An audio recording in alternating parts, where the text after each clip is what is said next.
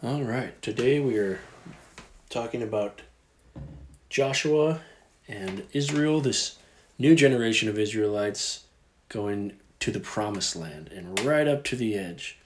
They've been fed by manna from heaven and quail brought in by the east wind. God has brought water from rock and kept their clothes and sandals from decay. God has dwelt among them as he said he would. They have learned how to become physically and spiritually spiritually clean. Armies have come against them in waves and have been defeated completely by the power of the God who leads them. And despite all this, Moses has had to endure constant grumbling and mistrust and even death threats. There was even a rebellion that God had to punish himself by swallowing the rebels up in the earth. After all this, Israel has finally come out of the desert and settled on the edge of the promised land. And what's really tragic is that they'd already been here, that the generation of those who came before got up to the edge of the promised land. They chickened out and they were pushed back into the desert by God, who knew that this was not the generation to step out in obedience and take the land. So, Deuteronomy is really full of speeches by Moses reminding them all that God has done for them. He was with your parents even in their rebellion, and that's kind of a precious thing to look at is that even though that generation completely failed God and were punished, God was with them no matter what. He was walking in their punishment with them. And if you've really, really messed up, um, it's good to know that even as you're punished, that God will be with you. And Joshua and Caleb were the leaders. Moses passed away on a mountain, and on that mountaintop, he got to see the promised land that his people would take. And the reason he didn't get to go to the promised land is because uh, there was a there was a first time where he broke a rock and water came out. There was a second time where instead of going to God, he just got mad and basically said, "You stubborn, angry, awful people," and smashed the rock, and the water was bitter uh, because of Moses's presumption of being the judge and the jury in that situation. And God told him, "You will not see the promised land." It's pretty sad uh, for Moses, and yet they were so awful to him and so mistrusting. I can't uh, can't blame him for losing his temper. And ultimately, he got to see the the the best promised land, and that is heaven. And there'll be a time in the future where he gets to minister and encourage the Savior of all humanity and set foot on the Mount of Transfiguration on the promised land. And so that's kind of this beautiful gesture to Moses by God is you someday you will set foot but we don't know where his body was. And there's also some mystery as to what was done with his body. And a place in the New Testament talks about how it was disputed over by Michael the archangel and Satan. So we have a commentary here saying that basically guessing at what happened when Moses went up to the mountain and passed. So they go in, and there's this angel of the Lord is, that has been with them the whole time. And I really want to make a big deal about this angel of the Lord. Because he's mysterious, he doesn't really have a name, and yet he accepts worship. And so, would an angel accept worship? It's kind of the question you have to ask when, especially when you're talking with Jehovah's Witnesses and Mormons, because they want to take Jesus down from God to angel, to the Mormons will say he's the spirit brother of Satan. The Jehovah's Witnesses will say that he is a created thing, that he may be the Son of God, but he hasn't always been, which contradicts quite a lot of Scripture. So here you have an angel called the angel of the Lord, and he, he appears to Joshua, and Joshua asks his name, and he just says, The Lord of heaven's armies. And then he says, Take off your shoes, or your sandals. They didn't have shoes, for this is holy ground. And Joshua does.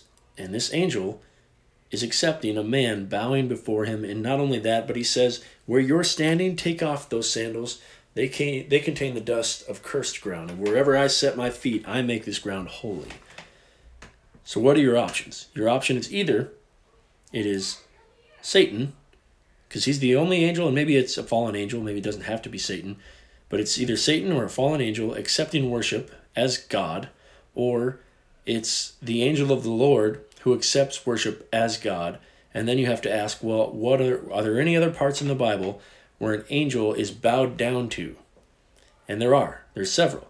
And what happens when it's an angel that is bowed down to? They quickly say, "Get up, get up. I am a created thing just like you. I am not God." This specific angel of the Lord does not say that. He's not Satan. He's the commander of heaven's armies and he makes the ground holy wherever he sets foot. It's got to be Jesus. I don't see any other option if you just logically look at it. So that means Jesus was alive before he was alive. He has always been. And there's a few prophecies that hint at that, that it's not just a son of David, but it's someone who's been around before David. David, and there's a the prophecy that Jesus uses. The Lord said to my Lord, and it's a prophecy of David. Who was David talking about? he's talking about his descendant who was also his Lord. And how is that possible? It's because Jesus has always been, he is right now, and he always will be. And he was there with Israel throughout their times in the desert and throughout their taking back the promised land. He was their fighter. And he that's what Jesus does. He fights for us. And we get to march to the cross with him throughout the Bible and learn that part of his fighting for us is him dying for us because we're worth that much to him. So here he is with Joshua, and he gives him a battle plan because the first city they have to take is Jericho. It's right in a strategic point, a trade route, close to the sea, close to a river, and you have to take this city. But the problem is, it has giant walls, and it's been known for defending those walls very well.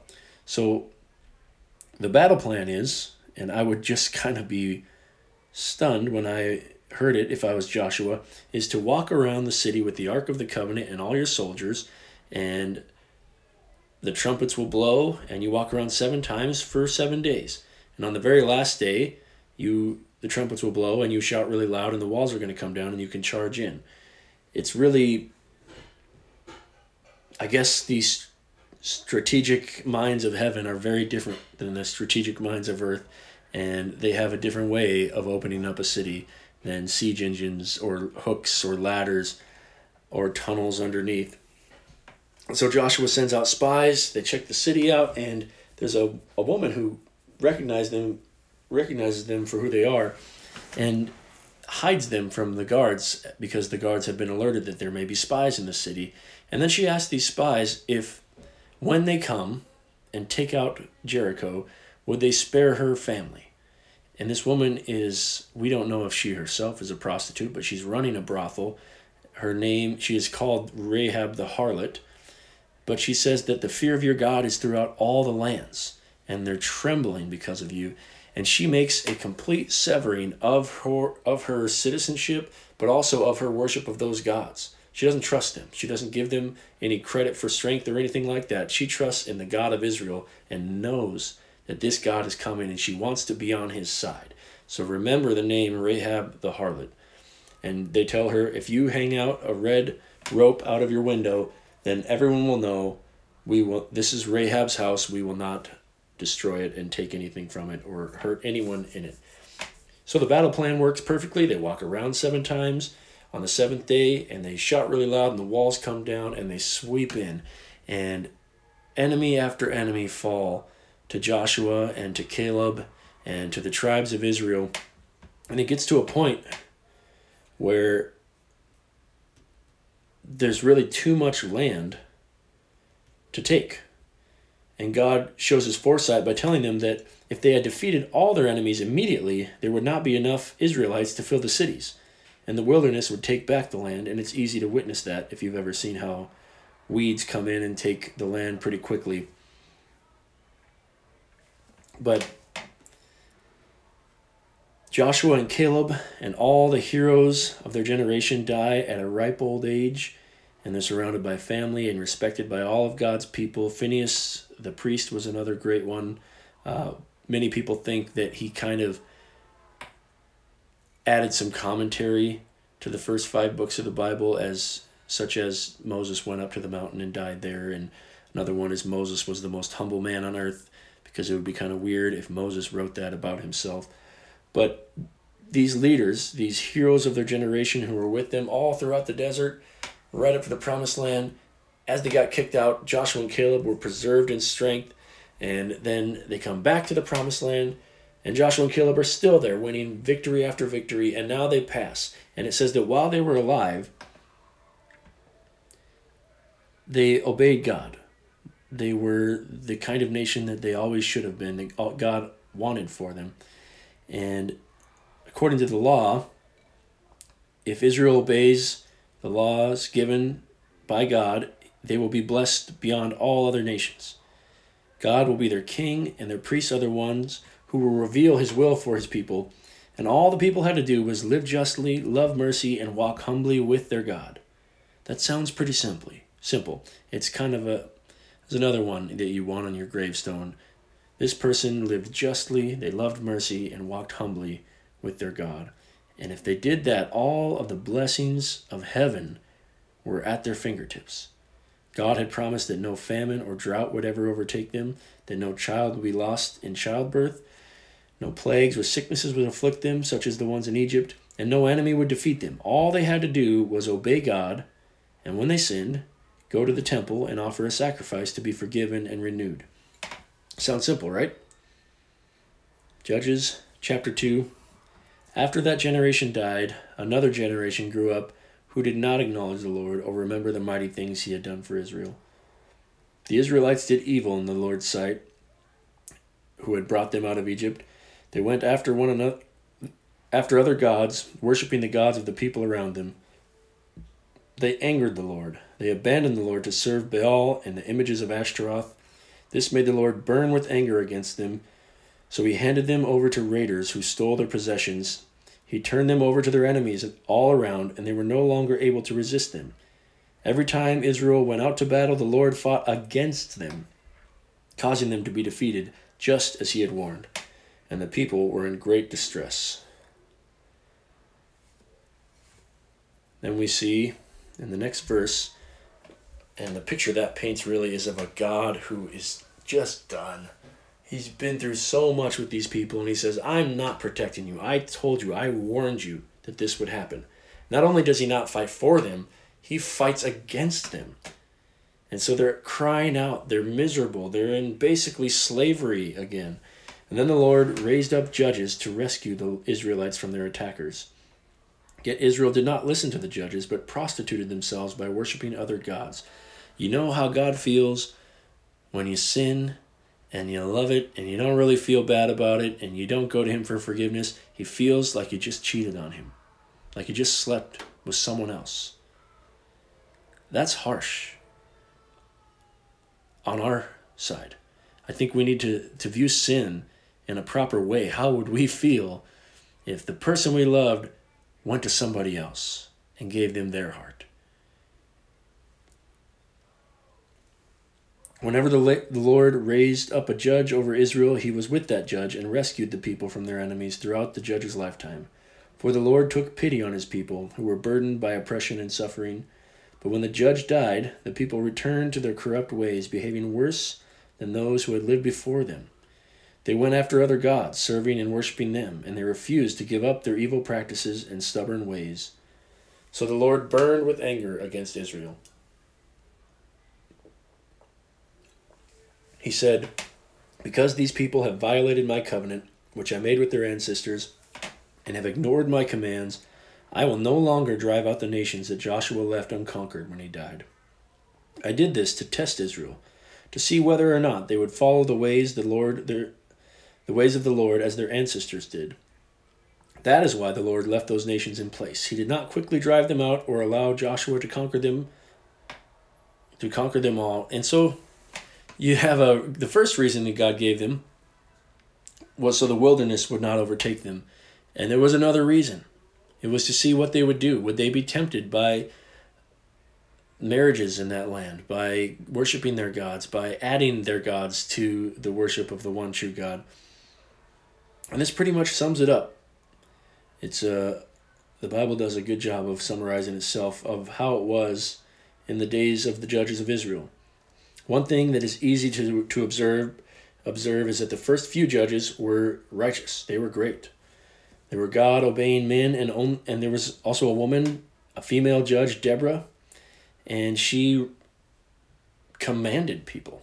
And here's another woman in the Old Testament being raised up by God, and this one is a judge over his entire nation. There was a general who came and asked for a battle plan. She sought the Lord's wisdom, gave it to him, and he said, I'm not going unless you go. That's how big of a deal she was. They had good reputations with all the people and did not cheat them or abuse their power. These first, I think it's four or five judges. As Israel falls further into corruption, so do their judges. We have a great example of a confusing person in, in Samson, and we know him kind of as the Bible version of the Hulk. Whenever he really needed it and he lost his temper or he really wanted to do something or had to escape, we don't know if he got huge or if he was huge or if he was just a regular looking guy who, when the Spirit came upon him, was given the strength of, they say, 10 men. But he sleeps around, he disobeys his parents, and he ends up being betrayed by a woman who he's sleeping with.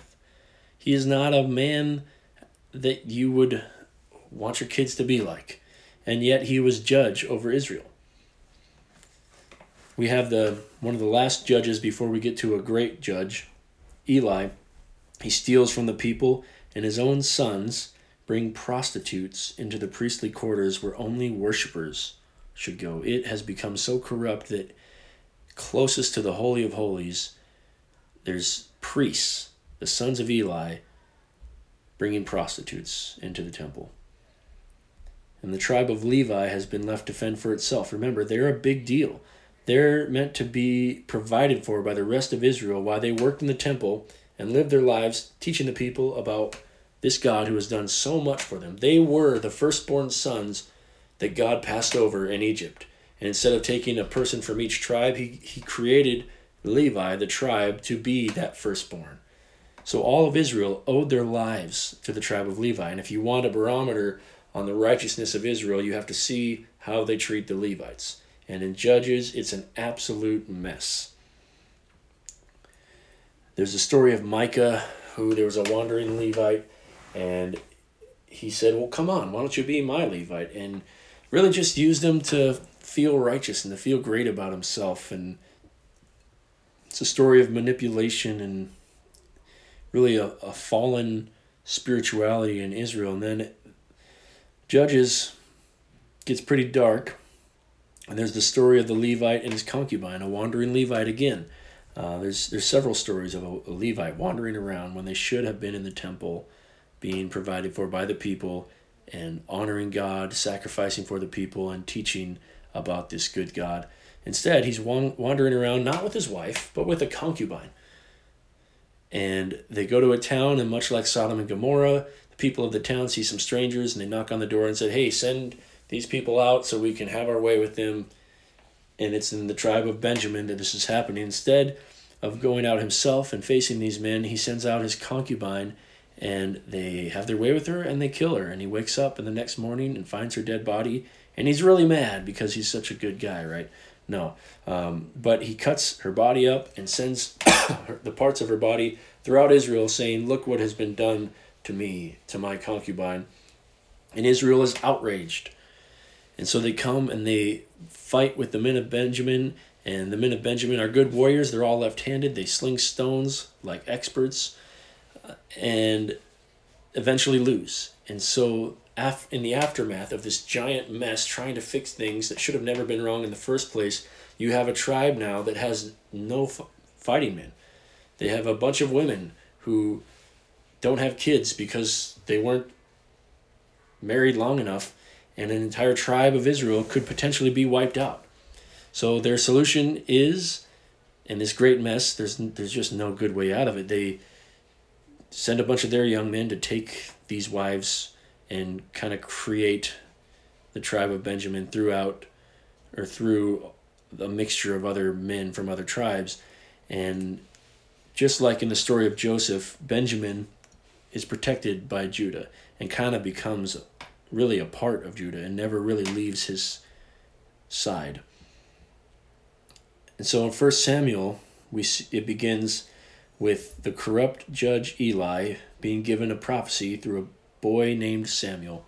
And Samuel's mother could have no children. She was married to a man who had another wife. Never a good idea, never commanded by God, always ends poorly. And this other wife had plenty of kids. And so she's desperate. She's in the temple, she's weeping, and it's really a hysterical, heartbroken prayer to God.